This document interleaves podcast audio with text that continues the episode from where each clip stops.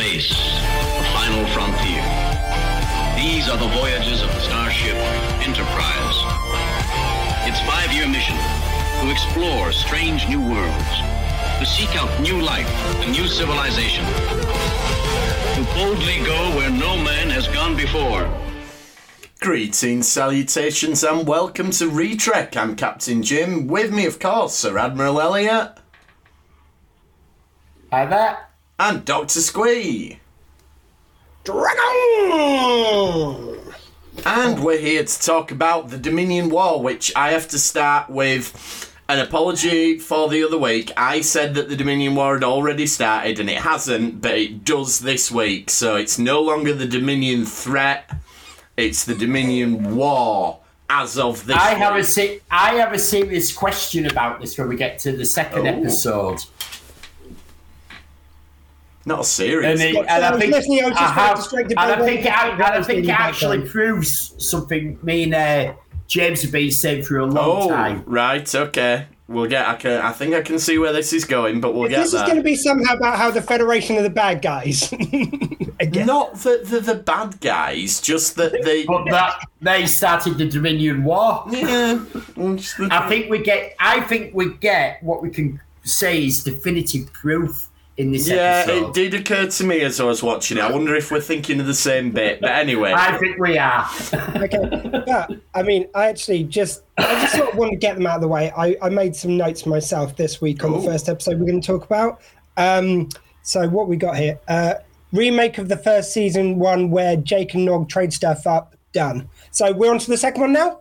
Yeah, but that was a B plot, whereas it gets nicely fleshed out to an A plot in this one. Nicely fleshed out, or does it get... I mean, if anything, the thing which they've added to this is them very uncomfortably going into Lita's room while she's asleep. Yeah, that bit's somewhat dubious. I think this episode is... Oh, Jim, I know what you mean by fleshing out. I think Nog can get away with this. Well, he does. I think Nom's okay going into Lita's room now. Because she's his mum. No, that makes it worse. She's his moogie. Yeah. It's his stepmummy's creeping into the room. That makes it worse. Well, I imagine worse. I'm not, you know, all I'm saying is I bet Quark's got quite a few stepmum hollow sweet programs, if you know what I mean. Probably of his stepmum, actually. Yeah, most likely. In the cards is the first episode then. And, yeah, people are getting stressed out about the Dominion threat. It starts with this horrible, miserable dinner that Sisko's asked everyone round to, where everyone's still wearing the uniforms, which I always find really worrying. Yeah. Really weird. Like, you know, you can dress casual. Yeah, one of the first lines, we're already into kind of like one of these things, which I think... you've got, like, Bashir goes, like... God, if they keep on pacing us like this, we're going to run out of ships. It's like, that's not funny. It's like, that clearly wasn't a joke. Like, what's the joke there? Yeah, like, no, that was just a statement of fact. Like, yeah, it was blatantly a statement of fact, though. It was kind of forced, a forced line there, I think, to say that it wasn't. Yeah. Like, it was clearly not a joke. No, it's not a joke. It's very, very serious, and that's why you need something light-hearted, like Nog and Jake doing a lot of trading to cheer you up. Did we not have enough of this as a B plot? I was thinking while I was watching this, and I think every time I do watch it, this isn't one of the episodes that's on my go-to list. You know, we all have episodes. Mm-hmm. That we'll watch lots and lots, and if we fancy an episode, we'll go watch this or that. But every time I watch this episode, I really enjoy it. I do. I think it's a really nice, enjoyable, feel-good episode. It does nothing whatsoever to drive the plot along of DS9. It has no impact on the plot whatsoever. Not really, no. But it's just a nice little enjoyable episode, and I think it's that it sort of falls where we've had quite a few heavy episodes, or we've got a lot of other heavy episodes going, and it just lightens the mood a bit. but just slightly smooth that little bit with it all. No, I'm agreeing with your point. It's like we got not only. Technically, it's 7-part if you include the prequel, which is the next episode we're going to talk about. But funnily enough, I always end up watching this as part of the Dominion War, kind of like the with the 6-part. Well, just because I think the only reason why I do this is because it was on the same VHS with it. Yes. Sorry, I was about to say that's the thumbnail. I didn't do the thumbnail this week. James has done it, and that's what it's used is to cover. Yeah, because I could easily get it off the internet without having to make anything myself. So you do the same method as I do of creating a thumbnail. Absolutely. I could watch the whole way and do that, but I don't. I take the effort. No, that's true. And that's why you do it every week, because you have got the energy for that effort. We've all got our things that we are prepared to put the work in for. I'm fine with editing and stuff. No. I don't mind doing pictures. If I get into it, and I try to put a little bit of humour when I post it to one of the pages just before we go live. I think you do. There's something with it. Yeah, and you reference the big revelation in this episode, which we'll get to. The end of this dinner scene, though. So I love the bit where they go, Captain Sisko, Kai Wynn's coming to see you, and Avery Brooks just does a brilliant offer. Fuck's sake. It's just, that's the last thing I need. Oh, I love the whole interaction with him and her in this episode. Mm.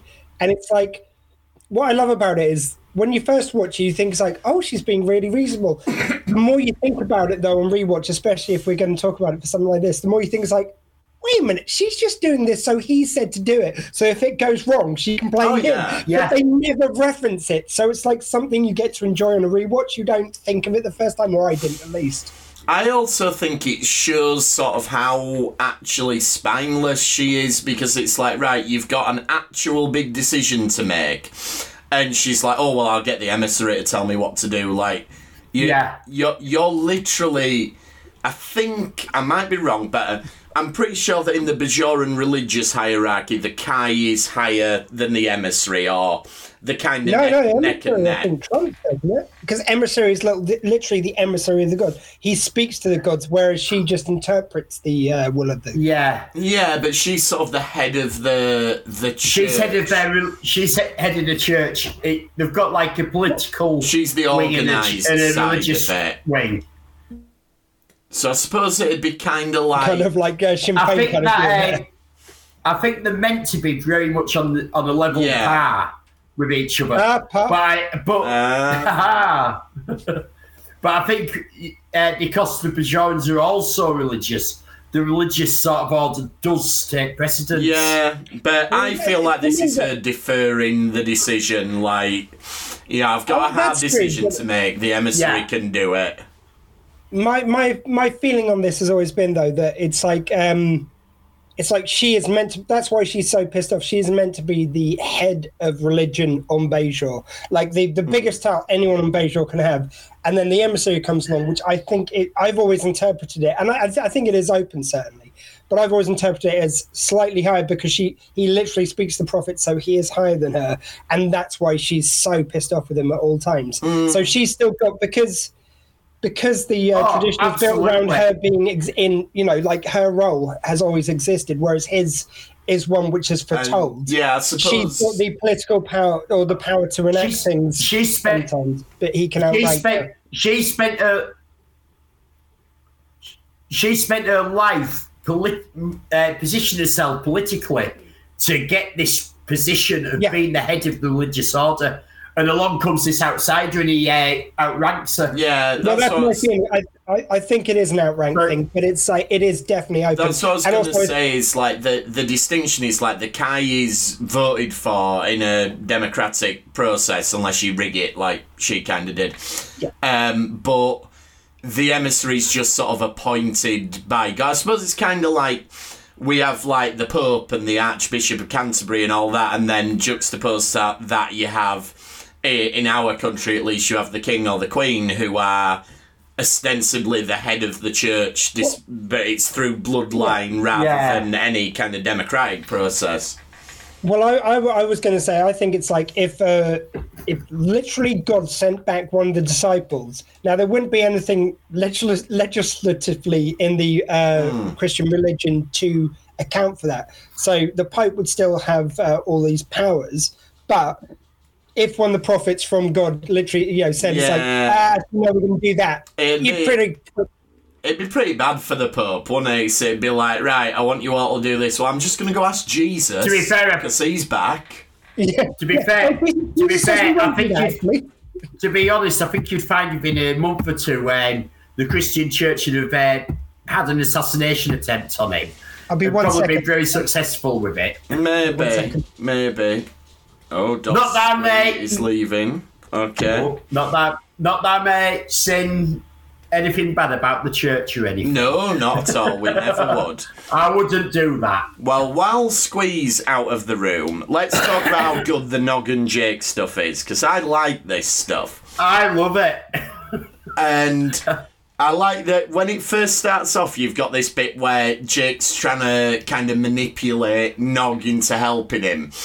And the way they sort of frame the shot is you've got Nog in the background, you've got Jake more or less looking at the camera, and he's sort of pulling faces, like clearly, you know, winding Nog up and everything. And it reminds me of, there's a few scenes in Only Fools and Horses where you get Del Boy facing the camera and Rodney's behind him, and you can see Del Boy saying stuff and then pulling a funny face, and I don't know, I would imagine the person who directed this has probably not seen Only Fools and Horses, but the composition of that shot is Michael Dorn directed. Maybe Michael Dorn's an Only Fools and Horses fan, but the shot composition is very similar.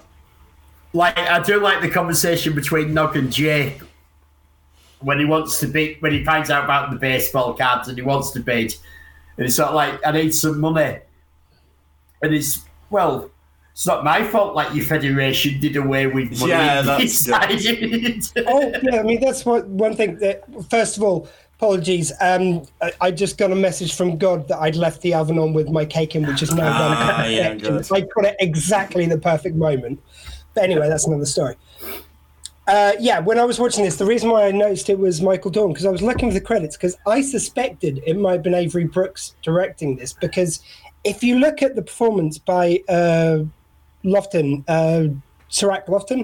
Yeah. Surak Lofton. His performance in this, there are so many Avery Brooksisms. Like, it's like, but it's not like he's doing an impression. It is put in his own voice, but he's doing his goes. It means we don't use money, which is a very Sisko line and delivery. Yeah. And I noticed so many of them in this episode. I was wondering if Avery Brooks directed it, but you can see where he has really learned from the master. Like, you know, Avery Brooks is, I know we take the mickey, correctly so, I think. Like, he's got that acting ability of Nicolas Cage. So when he gets it right, he's wonderful. He is such an actor of our time. When he goes batshit, he goes batshit. Yeah. But he's certainly, from all accounts, a wonderful teacher, and you really see it in this episode. In Surak's performance, I think it's really great. I love the idea of Avery Brooks directing episodes and just telling everyone to act like him. Like, you need to do it exactly like I would have done it. He looks in the room with some improvised jazz for an hour and doesn't let them out until already. But yeah, it's also, you see, I guess that's the thing. I really like his performance in this, but I think the thing which bugs me about this episode is I really like how Nog progresses through Deep Space Nine. And when he gets into Starfleet uniform, I think he's such a better character. And it's sort of like this rolls him back to kind of goofy Nog. And it's, I know it's fun. A lot of people enjoy it. But for me, I want to see him being badass. Like, I love him in The Magnificent Ferengi. He goes like, he's being a badass, but he goes like, yeah, I'm still a Ferengi. You know, he still negotiates his pay.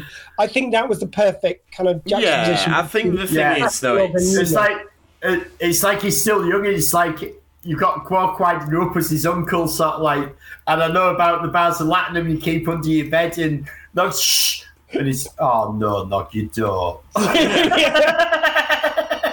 It's really nice, yeah. I like this Geiger character. So They get outbid. Geiger wins the lot with the baseball card, and I like that he talks about the soulless minions of orthodoxy. I think we need a return from the soulless minions of orthodoxy at some point. Also, I love the guy in blue, like the blue guy. Yeah. There's a bit where this guy, just his reaction shot is beautiful. You got Quark goes, it's like sold to the blue guy in the nice shoes, and he goes, yeah. It's a brilliant reaction. Like, that guy deserves all the awards just for that.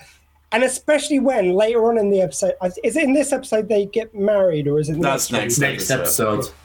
Because next episode there's one Dabo girl who's the bridesmaid. I'm sorry, but it's awful acting. It's really bad. Like, she's just in the background and she was distracting. This guy in blue should have been the bridesmaid as well, I'm telling you. Maybe he should have been, but maybe he gets evacuated from the station. You know, maybe that's why he's not around. He should have been a regular after just this one. Hey. Yeah. And then Sisko meets Weyoun. So this is another reason I think this episode is good to couple with the next one, because you do get these almost like mirror scenes. So you get meetings between Sisko and Weyoun in both episodes, and you get the introduction of this idea of a non-aggression pact, which pays off in the next episode, but it is set up here. So I think it does have a little bit. But more importantly, Geiger has invented a machine that stops you from dying because it stops your cells getting bored. Yeah. Which, you know what we need? We need Geiger in Discovery in the 32nd century, and we need to find out that he was actually proven correct and he's still there and he's still going. We also need him in Discovery to account for how bored we get during some of the recent episodes. That would be perfect. That's a fair point, but we wouldn't if Geiger was there, because our cells would be all right. Yeah, that's what they need. Can I just ask, did we mention cats at some point? I like cats too. I didn't. Did we? I don't know. I don't remember mentioning cats. Enjoy your cat. But or did you think this was the Red Dwarf meeting? Maybe. We do like Cat, though, from Red Dwarf. Yeah, you love him. Yeah. So, yeah, I like as well Nog and Jake, where Nog's like, right, I'll teach you about incentive-based economics. And he does this thing with O'Brien, like, wouldn't you rather be somewhere else? And then I think this is that's nice. I also think this is like a prelude to some other thing that we see from Nog, and it's like he's showing how his Ferengi side is useful in Starfleet. Yeah, as something unique. Yeah. I do love it whenever they use, again, like, you know, later on in the Magnificent Ferengi, there's some wonderful examples of how they use his Ferenginess as a tool for Starfleet. Yeah. And I, again, he's a better character for me when they incorporate both. So, yeah, I do like this kind of of course he's going to be charming. Of course he's going to be able to trade. Of course he knows the Irish love a good story, which is also another thing to remember. But I must admit, in this episode, I was like, is it this one or the other one where they're going to have some self-stealing stem bolts come into this? Yeah, season one. It was so similar. But I like that episode as well. I do. It's another one that I don't go back and watch. But it's enjoyable when I do watch it. I really enjoy it. See, I have a great fondness for early DS9, and this reminds me of that, because you used to get a lot of Nog and Jake B stories, or C stories even, but yeah, the reason I mention that bit is because I like how Jake then decides, right, I'll do it, watch me, I'll go do the same thing to Bashir. And he's really picked the wrong one, because it's like, wouldn't you rather be somewhere else? No, absolutely not. This is best place in the world. And it's just like, oh, poor Jake. You know, he picked literally the worst person. It reminds me of this phrase, which is like, he knows the words but not the tune. So he knows, like, he's just copied exactly what Nog does. Whereas Nog knows he's got to be a bit of like, he's got to slalom through this negotiation. Yes, he's got to be a bit more improvised words. Yeah, not every negotiation is the same. Yes, yeah, exactly. I bet that's the rule of acquisition. Not assume what they want is to not be there. So I think Elliot's answered the question I've got in my notes, which was, how does Nog get into Lita's quarters? So he's a perv. Possibly the less said about that, the better. Well, I think Rom already has a key anyway. Yeah, and he's just taken his dad's key. Yeah, and it is a bit. Because he does the Ferengi hand thing where he's just sort of like stood over the bed and he goes, oh. Yeah, also, what happens next time that Lita sees that Bashir, if she's going by his quarters just to visit as a friend and sees the bear there, it's like, what? You came into my quarters while I was sleeping? Like, he does not look good then. No, yeah, there you go. That's a deleted scene that we probably needed at some point. Well, the bottom line is she shouldn't have stolen Kukalaba. Oh, I agree with that. No, like, she shouldn't. Obviously, the ethics of bear theft. It's had it since childhood, and she took it. The moral of this story is: do not lend your teddy bear to anybody. Sorry, just remind me, Hedgie isn't on the mic where he likes to sit. Oh, there we go. Yeah, so then we get Nog and Jake get a load of side quests to do. So they've got to sort out Worf's opera. They've got to sort out Kira's speech.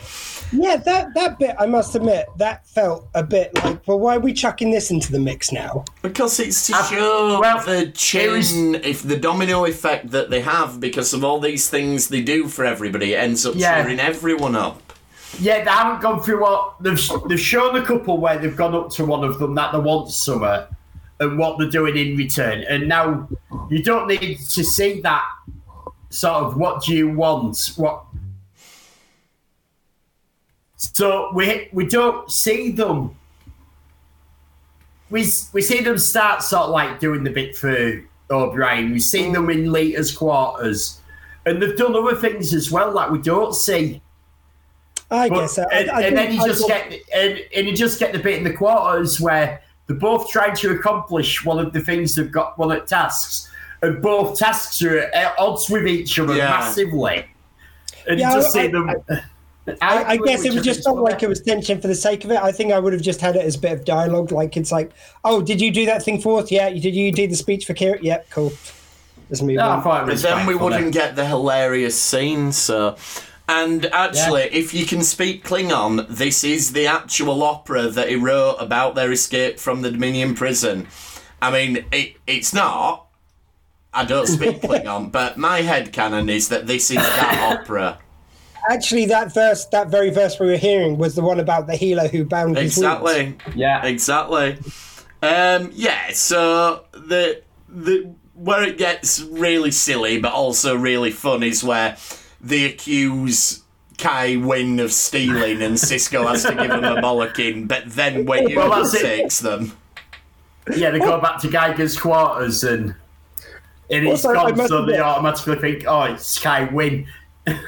I am kind of with Nog at this stage. It's like, have some goddamn perspective. You almost got us involved in a interplanetary, like, Federation versus the Bajoran planetary dispute. Based on a baseball card, maybe we draw the line here. Maybe we just come clean and go, oh, it was about baseball. Sorry, we're trying to do something nice. We messed up, you know. And now we've been kidnapped by the guy who next week is going to be declaring war on the Federation, you know. Oh, yeah, can we also talk about when they get beaten up by Weyoun? Also, when they're there. The story he tells is like there's time travel involved and they're trying to change history. Like, if nothing else, I would not say that to the gem, like the Vorta, or the anyone in the Dominion. Like, you never know what they're going to try and do with time travel. They might kill you just to try and get all the time travel device. That's true. I do like the bit before they get involved with Weyoun, when you're on promenade and everything's gone pear-shaped and they're lions and geigers and bears. Oh, my. Yeah. I just love that. Anyone who wants to sing along... Get your yellow brick road out. No, it's good. And then, so Weyoun... It's interesting that one episode before he's going to become a huge antagonist, we're having a bit of fun with Weyoun. Like, we're getting him going, okay, I believe your original story. Off you go. I'm going to help this guy with his...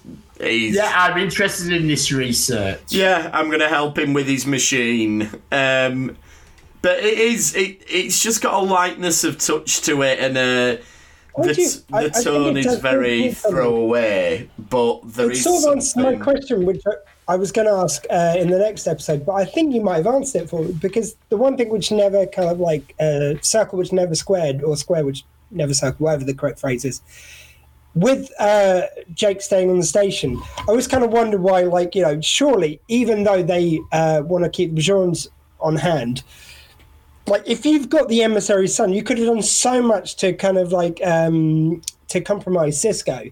But I think it is because, as exemplified in this episode, because Weyoun likes to be liked and he wants to do it through there's kind of a need with the Vorta, if not the fans themselves, to be kind of like adored in some way and be worshipped as gods. I wonder if there's kind of a purposeful thing, because like otherwise there's no reason why you don't. I say you could compromise them so badly. I don't know if you've seen the Bryan Cranston show, Your Honor. Oh yeah. But like it's about how a judge gets compromised because his son accidentally killed a mobster's kid.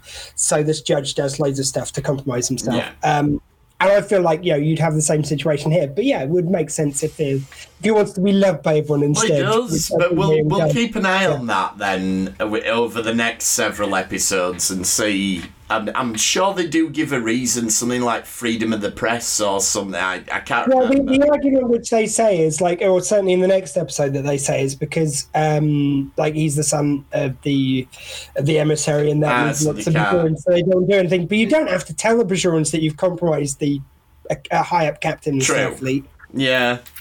And then we get a nice montage and everybody's happy, which is a really nice place to leave it before it all goes to hell in the next episode. Yeah, it's fair. So, call to arms. Like I said, enjoyable. Yeah, I like it. Call to arms then is the season finale, and I want to throw this out because I've seen lots of lists and things like that, and this one often comes up as the number 2 cliffhanger in Star Trek after Best of Both Worlds Part 1, which I'm sure we all agree is the best cliffhanger in Star Trek. I'd go so far as to think it's the best TV cliffhanger. It's a pretty solid cliffhanger. Yeah. And it like, there have been, like, there was the Dallas Who Shot JR and all that. Yeah, I mean that too. I think that was probably the first one that made massive popular culture from TV. Was the Dallas Wasn't that this the first modern cliffhanger? I know you literally had kind of ongoing episodes and stuff, but I think that's given that. Yeah, because people were suddenly walking around in t-shirts and hats and all sorts. It was a proper like end of season cliffhanger. It was headline news. Yeah, yeah. I think Dallas was. I think you're right. I think Dallas was the first time when they had it at the end of a series. Previously, you had to wrap up at the end of the series, whereas they did that, and that led to Best of Both Worlds. I think Dallas is probably the one most remembered by non. By popular culture. Best of Both Worlds is within sci-fi. Artistically, I think Best of Both Worlds is the best one. But the question is this up there? And arguably, this doesn't finish on a cliffhanger as such. Like I've heard this theory. I've heard this theory where there's a difference between a cliffhanger and a game changer. Like a cliffhanger is literally an action that needs to be resolved. So, Mr. Worf, fire. You need an immediate thing to it. Whereas this, what this does is it reformats the show completely. And to be fair, when it comes back, is several months later. Exactly, that's what I mean. Like it doesn't require an immediate answer, but it drastically changes going forward. If anything, it's a culmination of everything everything has led up to this moment. They clearly plotted it to come here. And it finishes at the end of that bit of story. Yeah. Then, like you say, we pick up months later, and it's part of the ongoing plot because it's serialized at this stage. Yeah. A cliffhanger, I wouldn't count it. And it's the first time in Star Trek that at the end of a season, we've done something that completely changes the format of the show to the extent that it will not be resolved in the next episode. And Discovery's done that a few times, like particularly obviously when it went to the future, but at the time this was revolutionary. Like you never did this with with network shows, with syndicated shows, as we've talked about several times, you need the audience to tune in every day or whatever, and the status quo to be more or less the same so they can pick up. But this separates several of the characters from each other. It changes... I know Deep Space Nine or Terok Nor remains the primary location, but its nature changes in this episode, and... I don't think this is can be classed as a cliffhanger. No, that's what I mean, but it's a game changer. Yeah, I think we agree. I think when we watch it back in retrospect, and now we watch it now because we go straight in to the next episode and it literally is a continuation of things, is where people now think of it as a cliffhanger. Mm. But there was nothing sort of like... No, there's no dun-dun-dun. Dun-dun-dun. Yeah. Dun-dun-dun. Sorry, I didn't want to be the odd one out. Nor should you be. So yeah, Lita and Rom then are looking at these dresses and... Yeah, you see... Yeah. I'm with Rom on this. Lose the handkerchiefs. Yeah, funnily enough, so am I. And actually, I was going to say, as a compliment to Chase Marston, I'm not sure how much it is, but it's like, still to this day after meeting her at Sci-Fi Weekend, she looks amazing. Like, she has no... I'm only joking about the other bit. Don't mean to be... Yeah. I'm going to say, you weren't saying that to her face, were you? I was talking to her face. Oh, sorry. You meant... Oh, sorry, I thought you meant... Okay, yeah. No, I was talking to her face there. Okay, I see what you did. Okay. So there's all sorts of stuff going on. You get this sort of foreboding feeling, like they're planning a wedding, but they want it doing soon because... They know something's coming. O'Brien gets a bit of a reprieve, though. He's like, yeah, I've carted off Keiko and the kids. Hey! Yeah, he's going to say, oh, I'm so much happier when I'm at war than with my family. Yeah, it's so good. Have you noticed every episode she's just giving me shit? I mean, every day here on the station. Yeah, this is absolutely brilliant. What was that war? The 100 Years War? Can we have that? Yeah, I mean, they have, like a lot of people have said, it's... The lady who plays Keiko, can I remember her name? Rosalind Chow. Rosalind Chow. Amazing actor. Like, actually, I remember going even back to MASH. She was in that TV series. Wonderful actress. But I feel like, yeah, she gets the short end of the stick with Keiko quite a lot because she is just always on the screen to complain about. Yeah, she is. Like, you know, whether it's the station, something O'Brien's done wrong, something she's annoyed about with the kids. She's been taken over by some mystical aliens. Okay, that last one might not be her fault, but still. Yeah, but it's one of them where there's a bit of a disconnect between what we're supposed to think about Keiko and what we actually see of Keiko. Like, we're told all the time Keiko's wonderful, and they've got this perfect marriage, and oh, they're so happy. But every time we see her, she's just, No one goes, oh, we're having a good time, but we can't be without Keiko. Come on, get around here. It's not a good time until she arrives. Never happens in an episode. And then more familial problems then. So Jake goes round for dinner at Sisko's and he's like, yeah, check out this article that you wrote about me. Oh, yeah, I do love Jake the writer. I think the more they brought in of this was great. And him going to journalism completely fits. It's a really great way of including them in the plot without making Starfleet or kind of trying to force that. Yeah. But you do see in this episode, as you see in later episodes, he kind of gets to play nurse a little bit. Not like that, but he gets to be a nurse. Yeah, he does, true. And we've done the episode already where him and Bashir are on the planet in the... I can remember. No, that was a Klingon War one, not a Dominion War one. Isn't it the Valiant? And there's the Valiant where... There's the Valiant later, yeah. I think you're thinking the Battle to the Strong, which is a season 4, but it's we skipped it. Did we cover that one? No, that was Klingons.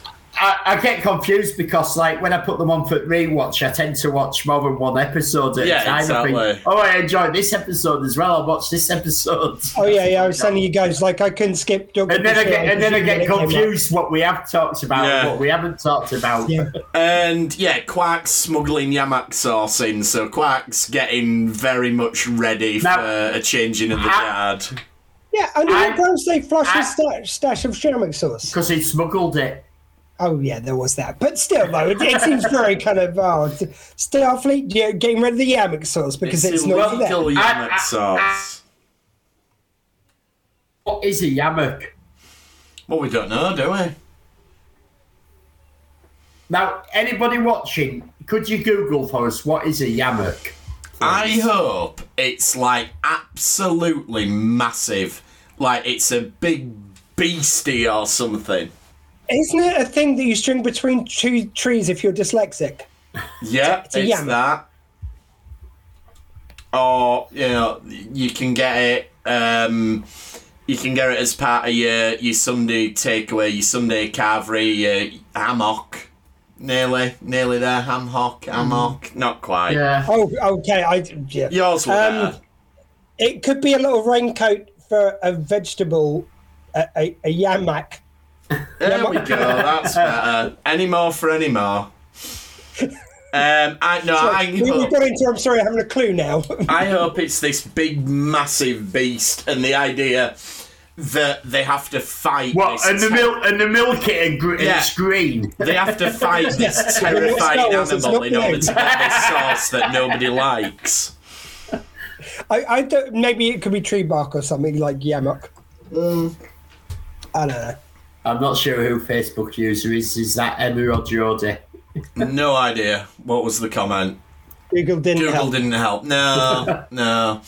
I'll tell you what, I'll go get my Star Trek encyclopedia, but I bet it'll say yamok sauce and there's no entry for an actual yamok. But anyway, maybe it's the brand name. Yeah. Maybe it's like we say HP sauce. Like Worcester sauce. Yeah. Like Worcestershire. Yeah, maybe that's what it is. Anyway, we'll find out. From the egg which is thieved from a little child on Cardassian. Yeah, that will become the Retrek quest, is that we will find out what it is. Anyway, so the first major... One of these days, Emma, we'll teach you how to use your name. You got to give permissions to Facebook if you so or to if you so choose, which is completely safe to do in case anyone wants to. Yeah, they've not nicked my money. Anyway, so yeah, the first sort of sign that things are getting interesting is that the Romulans actually sign a non-aggression pact, even though the Romulans turned up for the fight a few weeks ago. But they're the first major power in the Alpha Quadrant to effectively say, nope, we're sitting it out. Have we decided the Cardassians are not a major power? Well, not now. It's the part of the Dominion now. Although, I you just hear Worf under his breath at the back going, yeah, bloody Romulans, of course they did. Yeah. Look, Worf, we've told you about this racism towards Romulans on the Ops. He is justified, I think. Wow. Yeah, he's got reasons. It'd be nice if we got a scene with Worf and O'Brien having a pint arguing over whether the Cardassians or the Romulans are worse. Yeah. That'd be quite good. Like, but anyway. And Starfleet... Like the next episode where they argue over who helped who out, who got the other one out of danger, who owes one. So, Starfleet can't send any reinforcements, and this is sort of a bit of a pointless plot thread, really, because it's set up like, they're doing something really important, and then they're just like, oh, don't worry, lads. Yeah, we've been invaded, but don't worry, we did something off screen. It's all good. Yeah, I mean, it is a nice way of servicing. I was in two minds about this, but the later scene where they go, thanks to a Klingon Federation task force, we managed to do this, that, and the other. So it means you can forward the whole war plot along, you add some extra stakes to it. I get what you're saying, but it's I know. It's a nice way of saying the war exists outside of Deep Space Nine, so exactly. That's why. You would think this was a fairly major battleground, though. Yeah. But I know what they did, and this is my serious question now, and I think this definitively proves the Federation started this war, because you have who fired first. And at the start of this, the Federation are off on a special mission. We've seen the Dominion fleets coming in, heading towards Cardassia, but that's all they have done. And the Federation's response is, we will get with the Klingons, who will put together this massive task force, and we'll fly into Klingon, into Cardassian space, and we will blow up this massive shipyard and loads of ships and all that. Fair point. And this happened as the Cardassians got to DS9. The Federation started the war. When a mere handful of ships had gone through the wormhole, the Dominion took against the Federation, were firing on their ships in their space. Now, they've just put through Bajoran space, they've sent a flotilla of many different Dominion ships. So I think this is you know, commensurate to that. I also think... They've gone into Cardassian space, and also not Federation space. Well, no, but they had to go through Bajoran space to get there. Also, you could also say it's a fairly heavy sign of aggression to send that many ships through the wormhole. Unless you're planning. It is a heavy sign of aggression. Yeah, it is a heavy sign of aggression, but it's who fired first. Because at the moment, it's a Dominion threat. And this episode, it turns into the Dominion War. And so you have a definitive episode where it becomes a Dominion War with this one. And who fired first? Yeah, okay. And this is not a rewriting stuff like George did with fucking Ham. This is straight up the Federation shot first. No, but they didn't, because all the ships from the Federation who'd gone through the wormhole and got fired upon in their space, they shot first. Yeah. Did the Federation ever fire on a Dominion ship before they were fired on? But that wasn't the war. Anyway, doesn't matter. I'm just saying, we're going to play that game. It does matter, because this is the definitive point, this episode, between the Dominion threat and the Dominion War. Because the bit I was thinking about was the conversation between Weyoun and Sisko. Like, Sisko goes, oh, as soon as he said it, I knew he was... And it's like, yeah, okay, Sisko, but technically what he did say was that they would only send medical and... thingy, and then you came out of the meeting and went, right, we're gonna have a war, and like, that's really not what he said. I will give you that one I think is a more compelling argument, but I would still say, to put it in terms of, like, we often make parallels between current wars here, such as the war in Ukraine. I would say, like, if Putin started acting as militarily aggressive as this, I think that then we would take action. Like, okay, we can't fire then because the nuke thing. No, I agree. I think I don't think the Federation do anything wrong in this bit.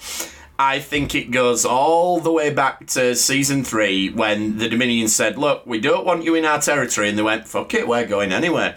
But it's not just their territory. They don't. We're going to colonise some planets while we're there. Yeah. We're not just going to send ships. Well, the Dominion have colonised the whole of that quadrant, trying to take over. That's not to do with us. That's their land. Anyway, look, we've done it. Now we're going back to the Iraq War. We've covered it over and over. No, the Dominion haven't got any oil. Actually, they have. They got all the changelings. That's all they have got is the oil. They got no weapons of mass destruction though. But anyway. No, they did Iraq, but that didn't stop. Yeah, exactly. So they're going to do all these mines. And I love the bit with Rom where he's sort of stressing about the wedding, and then his brain will just shoot off and come up with this brilliant engineering solution. And then he'll go back to the wedding again. And then you've got Dax and O'Brien being really serious about what they've got to do. They're going, "Are you paying attention?" "Yeah." "Mines, small, cloaked. You've got to be self-replicating." Yeah. Which I kind of wish they didn't. Again, I love it when they do this with Rom. I wish they'd had this side to him early. Like, they really played him so large earlier on. Yeah. I love it. Like, I think I just love it when the characters manage to kind of like manage to progress like this. I've got an answer for this. Like Nog, sorry, that's distracting me. That's why I can't bloody clinch my sentence. Get off the screen. There you go. Stop doing that in the middle of my bloody sentences. You never do it when you're talking, do you? No. Anyway, like Rom, like Nog, like Bashir. I do love it when they have these moments of kind of actually making them more than they originally were. I think they kind of were a little two-dimensional earlier on, and I think it's a lot more interesting. Now put your bloody thing back on. Right, I'll put it back up. There you go. I think changelings are a fuel source, because when we see them die, they turn into a black powder, which I assume is like pure carbon, And we all know carbon is a good thing for fuel if you put it on a fire. There you go. And if the changelings swear before they get turned into oil, does that make them crude oil? Yeah. Yeah, that's what happened to... I'm up for that. So Bajor does sign the treaty, which brings Sisko's prophecy true. The one that he, when he had his, the locusts. That's a killer. The locusts are here now, and Bajor did need to stand alone, and that's what saves it. So, well done. Sisko's vision was right. And then we get all the good guys. Sorry, go on. I did also like the fact that it meant that Kai Wynn could then throw it back in his face. It's like, he goes, well, because Bajor isn't set up. It's like, oh, yeah, whose fault is that? It's like, all right, okay, yeah, I might have said that. Yeah, it did. But it was right because Bajor being so close to the Dominion here, it had been absolutely knackered. Yeah, Federation. And the Federation. It was perfectly right. And it was right, the Federation could not protect them.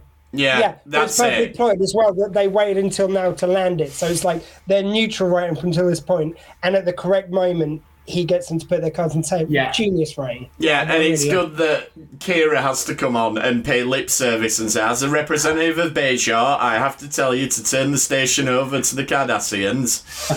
And it's like, right, we've got that out of the way. I also want to throw in when she's in the office and Kira go like, Kai Wynn goes, yes, you're dismissed, child. I just wanted to know she was leaving. It's like, oh, thank you very much. Yeah, okay, so I'll be going then. I think she does.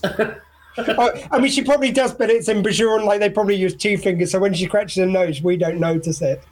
I do enjoy. And we do get, I was going to say, and we do get the marriage of Rob and Lee. We do, yes. Which is very nice. Which then leads into a parody of Casablanca, which I was going to say it does in Humphrey Bogart. Yeah, which is perfect because obviously the Casablanca, the whole thing of Deep Space Nine being kind of modelled on it. And it's sad though that Quark has to come to his brother's wedding with one of his Dabo girls that he's no doubt paying an atrocious wage to attend with him. It's just a little bit sad. Which I'm sorry, but awful actor. I'm sorry, awful. Like, if you watch her mannerisms in this. She's in quite a few episodes you see her in the background. Yeah, but this one, she's I know, I remember her from the other episodes, but she's intrusively bad in this one. They've got her doing such, over the top, sorry for anyone who's listening to this on podcast, but she pulls loads of very obvious expressive faces, which just... Yeah. I'm sorry, you're not Silent Bob. This doesn't work here.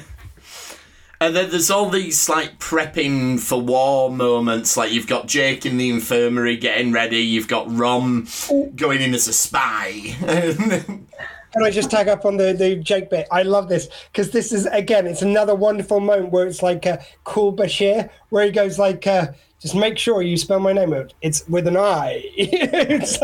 I love any moment when... Sorry? How else would you spell Bashir? Bashir? E maybe, yeah. It's a cool line. I'm not. If I hadn't spelled it so many times, for purposes of stuff like this. I mean, I just love it whenever they give.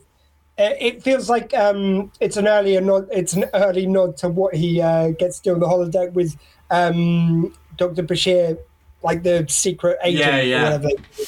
Yeah, it's great. No, he's definitely playing. He's so good at Quagga as well when he gets to do it.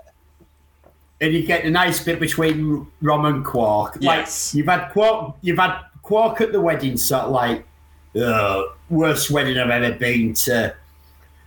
Rubbish, and I give it 2 months. And then you get him talking to Rom and all that, and Rom's there, I've got to stick with you, you're my brother, I've got to look after you, and he's there, you're an idiot, but then he gives him a kiss, because it's... Yeah, exactly. And he plays along with the cover story as well, where he's I knew you'd come crawling back, and all of that.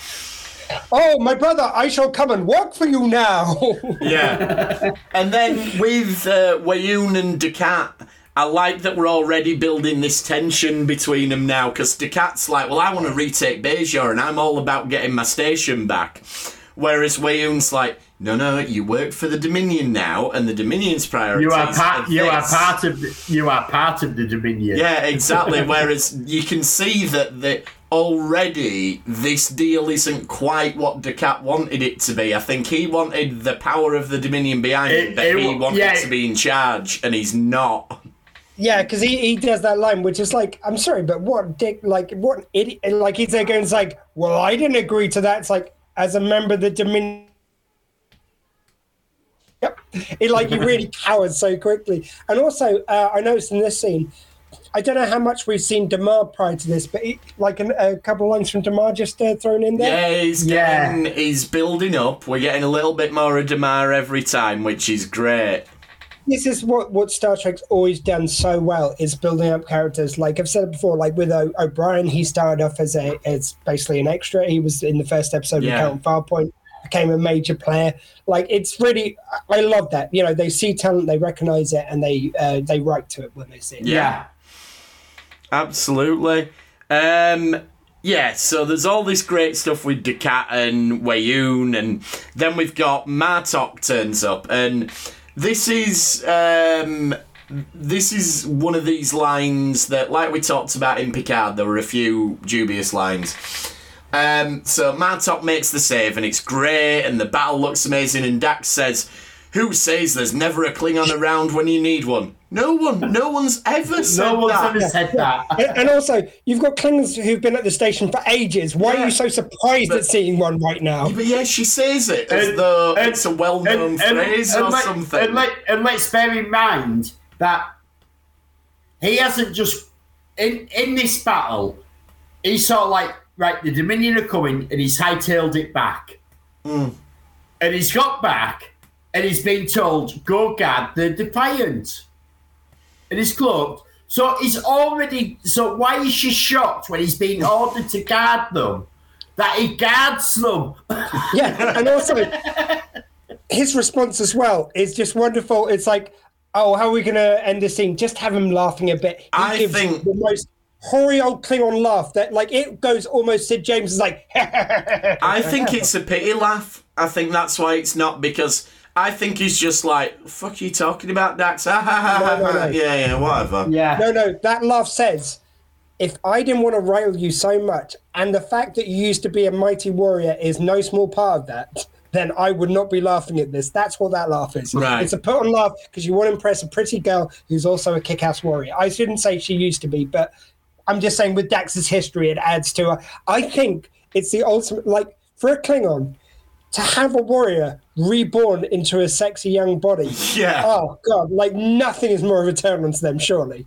And I'm not saying pretty young girl, pretty young body, like any gender. I don't know. I think the Klingons would just, If there were a mighty warrior who was young and attractive enough, that I was going to make a terribly smutty joke there, but I won't. I'll tell you it after. Anyway. I think I went pretty far with that, we do get a lovely battle here, though. Like, the S9, we had Wave the Warrior, and we had loads of Klingon ships, and now they're doing loads of Dominion and Cardassian, and you can see the building up that prior to DS9, when you had a big space battle, you might have 3 or 4 ships. Yeah, if that. Return of the Jedi won an Oscar, I think it was, for the effects, and it was 36 ships. Are in that effect, right? That they all go on about, and here we've built it up to hundreds of ships and shots. It's just while we're talking about. This was in the 90s, and they managed to show that much of the ship in the 90s. In the 90s, so you're listening, Discovery. Yeah, you've got one more series to go. Just watch that, and like, even if you just read it, you don't even have to get up to Picard levels, which would be amazing. But even if you just copied 90s level Star Trek of ships, to be fair, and it is purely because I've watched DS9 that many times, you can see where they're reusing footage from other episodes. Like, there's a bit where the Defiant will move one way, and it's like, we took that from there. Then there's a bit with the pan over of the station. We've took that from there, but we've overlaid the Dominion. It's I'm not slagging it off. It's incredibly well done, and you have to work within your budget. I agree. Like, with all that, it's still better than Discovery. That's my point, though. Like, they were shot and they still beat Discovery. Like, you've also got to look at the budgets that they had back in these days for the shows. So you had they're trying to do a massive thing. They're trying to do movie-style effects in DS9 on a TV budget of the day. You have to reuse shots. And they used to use all sorts of tricks because they used to mirror shots and stuff. Yeah. So it'd look...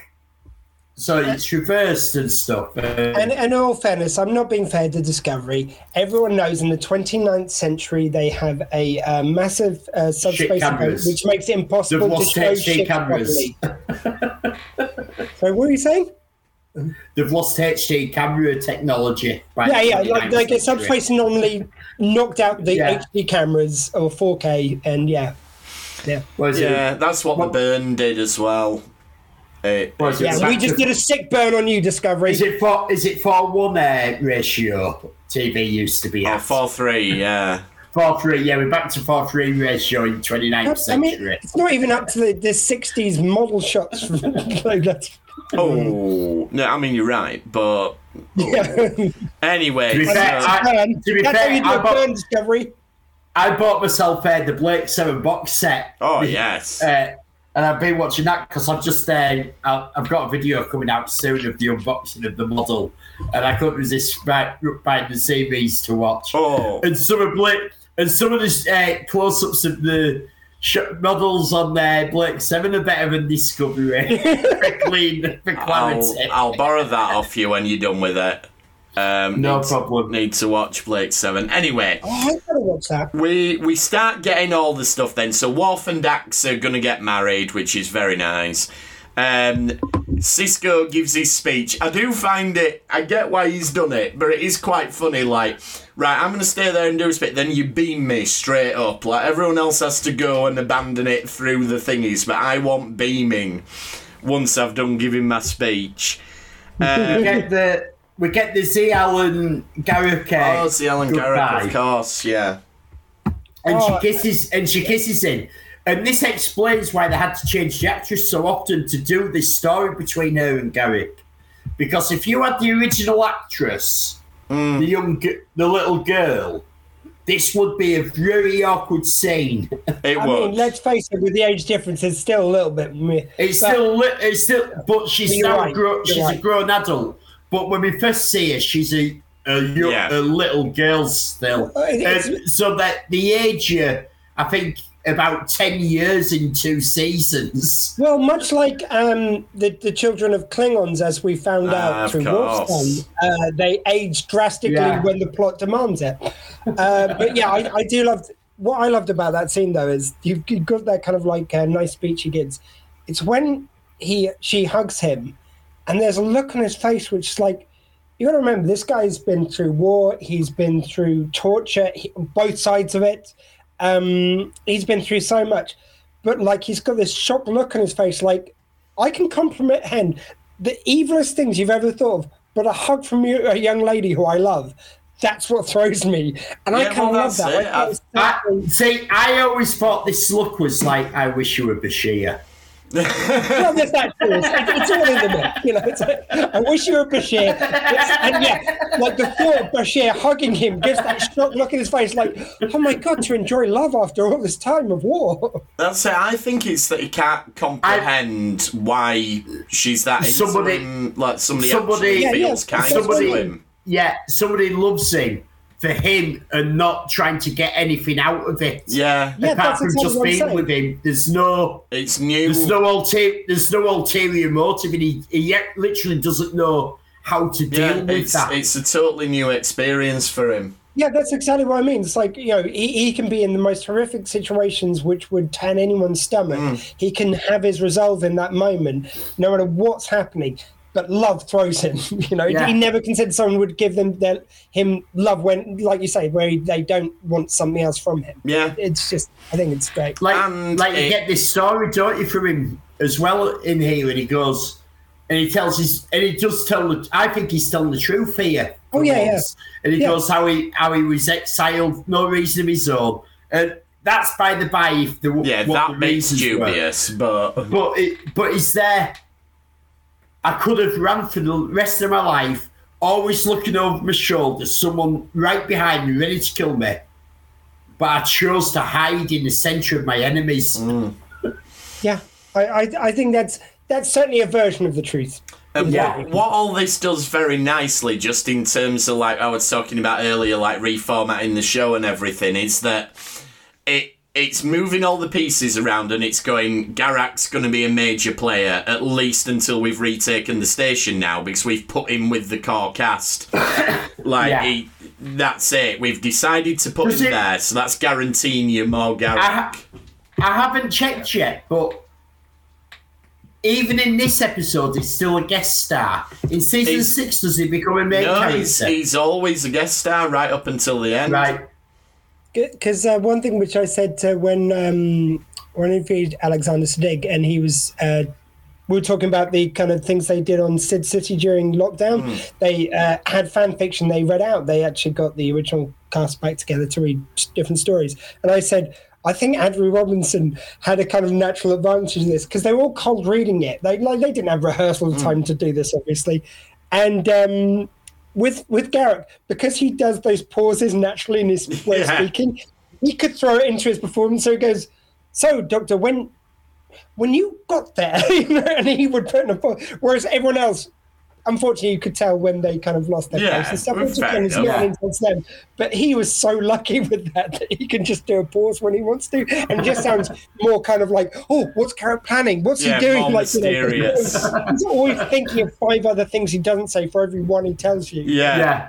No, it's so like we have always had that thing where he told Bashir when they have the conversation. It's where the mean that's now. All sorts of stuff. And like telling the truth, what is the truth? Everything is. What, even the lies, especially the lies. Exactly. Yeah, he's such a great actor as well. He's one of my favourite characters for that reason. In Deep Space Nine, just the way he controls the scene as well. Just. And I like that, we're putting him in a place where we're going to see more of him, at least for the next several episodes. So, we're wrapping up then. So the baddies basically have got the station now, and we have this motif of Sisko's baseball, which this is the first time it's introduced, but it'll be used again at the end of next season. No, we have seen the ball. Yes, but I mean used as a reminder that he'll be back sort of thing, and that is referenced again a few times. Yeah, I think that's it. Like, don't you think this is odd? Because Weyoun is genetically engineered as a diplomat and to understand all sorts of stuff. Mm. And Dukat sees it straight away and he goes, it's a message that he'll be back. And Weyoun just doesn't get it. But I would argue that Weyoun is good at reading.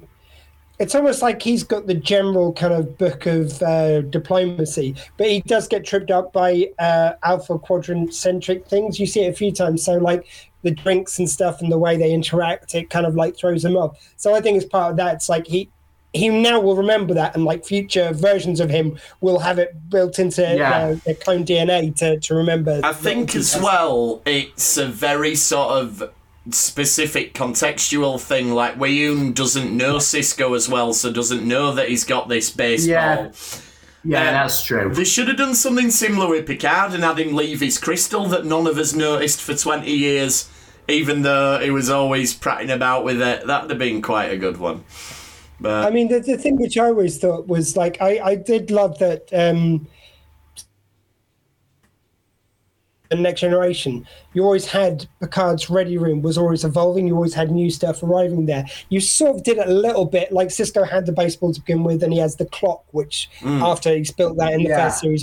I wish they did more of that in the other shows, like, because it would, it's nice. Whenever you go into that room, to even though it's so subtle, it doesn't ruin the fact that you could watch any episode out of order. Yeah, when you have the time, but you know, like, it must be series 6 because they put that in the ready room. When you have a major episode, and all that, you and the captain gets a memento from it. It's then there for everyone putting his ready. Janeway could have had a terrarium with her kids in. You know, there's something like that. She could have done that. Yeah. She could have kept two. Well, she couldn't because she couldn't have had that with her kids because she abandoned them. No, but this she wouldn't have had to if they'd done this. That's what I'm saying, you know. And by the way, happy Mother's Day to all the Americans who were celebrating last week. That's our little nod to it. Yeah. And then the final shot of the episode then, which the producers did say they actually regretted later. But it's this brilliant shot where the Defiant flies up and we got this huge big flight. And what's Martok's ship called? The Retarant. Retarant. Yeah, Defiant and the Retarant going up into the fleet. Sorry, the Saucy Susan was his previous command. Sorry, my mistake. And why did they regret that? I thought it was because him. The way it's filmed, the fleet are coming towards the camera, so it makes it look like the Defiant's going to join a fleet, which a lot of people interpreted that as this fleet's on its way back to retake Deep Space Nine. Oh, okay. And they were which takes us back why a lot of people think it's a cliffhanger. Yeah. Right, I guess the reason why I never read like it has an ending that's a cliffhanger, but season 6 doesn't pick up on that. The end is a time jump. It wasn't meant to imply that. It was meant to imply that they were just regrouping with the fleet. It's how it's viewed, but it makes it look more direct because of the timing of the episode. You see, what they don't know is the rest of the fleet were just off the meeting point. Like, you know, they hadn't quite got there. They stopped a second afterwards. Yeah, I think the thing is probably I did read it like that first time I watched it, but I've watched these episodes so many times I know it doesn't. That I don't know that anymore. But that is why. And it takes us back to what we were saying earlier about is it a cliffhanger or isn't it a cliffhanger? But that's why it's viewed as a cliffhanger, because it has a cliffhanger ending, but it doesn't pay off a cliffhanger in the next episode one or anything. We'll talk about it next week because the first shot of season 6 directly mirrors this one. So. And it's a deliberate response to it, so we will touch on that next week. Also, it's worth remembering that George Lucas did pop up at this stage and go, "Hey guys, you know you could just reshoot this and refilm it." No, we're not doing that. That's for you. We do not do that here in Star Trek. And that's why Starfleet still shot first and not the Dominion, because we don't reshoot. I will give you that one. I can't argue that. Yeah. And speaking of George Lucas, Disney Plus have just announced that they're getting the complete Indiana Jones collection, which includes the Young Indiana Jones Chronicles TV show. But which version are we getting? Are we getting the broadcast version? Are we getting the George Lucas fanning about with it the first time version? Or are we getting the George Lucas really fanning about with it version? He fanning about with the Chronicles? Oh, yes. Oh, I didn't know that. Yes, he re-edited it into 20 movies, which he then called Chapters. And he released it on a VHS collection. Indiana Jones Chapter 13, The Phantom Train of Doom. I know that because they knew it wasn't going to sell. It? No, you got it free if you bought the trilogy on VHS. They give you one of the Young Indiana Jones Chronicle movies for free to try and get you hooked on buying all the chapters. And they cut off all them opening bits where it's old Indy and stuff like that. They got rid of all of them. And they changed the order of the episodes so that all the young ones were together, then all the older ones were together, even when it were a two-parter that you needed to watch. I thought it was only the older Indiana Jones on a couple of episodes. No, it was every episode, except for one episode where it's Harrison Ford. Oh, yeah, I was going to say, there's only one with him in it. There's only one with Harrison Ford. Yeah, I signed up to Disney Plus last month. There you go. You can watch Indiana Jones. So I am going to give everyone a really good recommendation to watch The Bear. The Bear. Oh, yeah, I've seen the first couple. Yeah. Yeah, it doesn't take a film. Although, if George Lucas, if you're watching, if you do want to go into Crystal Skull and re-edit that, fucking have at it. Like, you can't do any worse. No, fair point. And I think now that we're talking about Indiana Jones, we should probably call it a day. Can we I really enjoyed Crystal Skull, but that was, it was for other reasons after the movie. Okay. On that bombshell, I do think before we go, we did forget a bit of Trek news, though, which is quite a major one. Of course, we had the picture from Strange New Worlds with Bulmer and Mariner in it. We did. They actually released a little teaser, but literally that picture pulls up what you see on the teaser because it's so quick. Yeah, I mean, it's cool, but it's like it's a blurry kind of thing in the background. Yeah. It's like, but it's enough to get our blood pumping, of course. But it's interesting. I was reading an article on it yesterday, not a lot, and there's no plot or anything divulged about it. But it's directed by Jonathan Frakes. Excellent. Nice. It's the episode, and all they say about it is a comic caper from start to finish. So it sounds like they're doing a live action Lower Decks episode on the Enterprise with Pike. I'm happy with that. Two things I want. One is I want a Lower Decks episode where it leads into it, even if it's out of time or out of sequence or, you know, or after it, one way or the other. Yeah. And I also want one line from just a little aside to Mariner where Bulmer goes, God, I can't believe you made me dye my hair for this. Like, you know, just something to say. So he's not got purple. Because it's black in the in the image. So yeah, I want them to just like not really gone into just a little throwaway line, which is kind of almost somewhere in the background. Yeah. You know? Well, that's going to be a load of fun to talk about. But next week we're starting Deep Space Nine season 6. With the first 2 episodes, which for the minute I can't remember the name of. Six-parter. It's a 6-parter, exactly.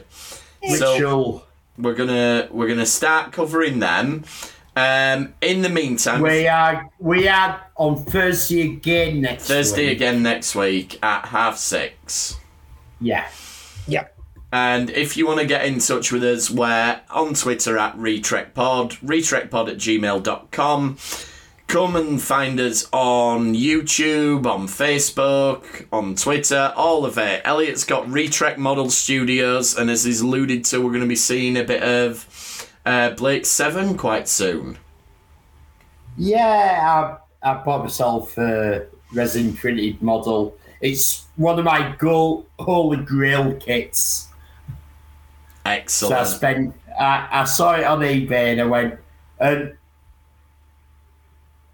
I made a promise at the start of the year. You know how you make New Year's resolutions? I do. My New Year's resolution this year was I was not buying any more new model kits. I was going to buy parts towards another project, another model kit. And so far, I've bought no parts towards that model kit, but I've bought about 12 models so far. Wow. So my New Year's resolution has not gone very well. No, but we're not even halfway through the year, so there's time to buy more model kits. Absolutely. You can see how much you can have missed out on it. Oh, I went out to get to see if in any of the charity furniture shops they had a wardrobe I was after in a bookcase, and I walked out with 3 Doctor Who monsters. I saw that post this afternoon and laughed in a pot. Yeah. Yeah, I can relate to that. It's not my fault that they've got a flea market which has got got furniture and Doctor Who monsters. I saw your post this afternoon and I just thought, yeah, I can relate to that. I've nearly finished building my Lego X-Wing fighter, and they go and announce this new Lego Batcave, which, if anyone's not seen the new Lego Batcave, look it up. It looks incredible. Unfortunately, they want a lot of money for it, but there we go. Dr. Squee, what have we got coming up on the Dr. Squee show? Well, to be honest with you, I'm not sure for next week. I'm in the middle of trying to sort out some interviews, but there's one which I've got to put out at some point, which is recorded on video a little while ago. There was a young lady who was a case study for for acupuncture. So she talks about that, and that was a little half an hour interview, so I might find something to go with that. But go to drsquee.com and check out some videos there. And, of course, listen to me on a Tuesday, 6 till 8, sw20radio.co.uk. Thank you. Awesome. And thanks for trekking with us this time. We will see you next time on the Retrek. Thank you. Goodbye. Trek off, LLAP.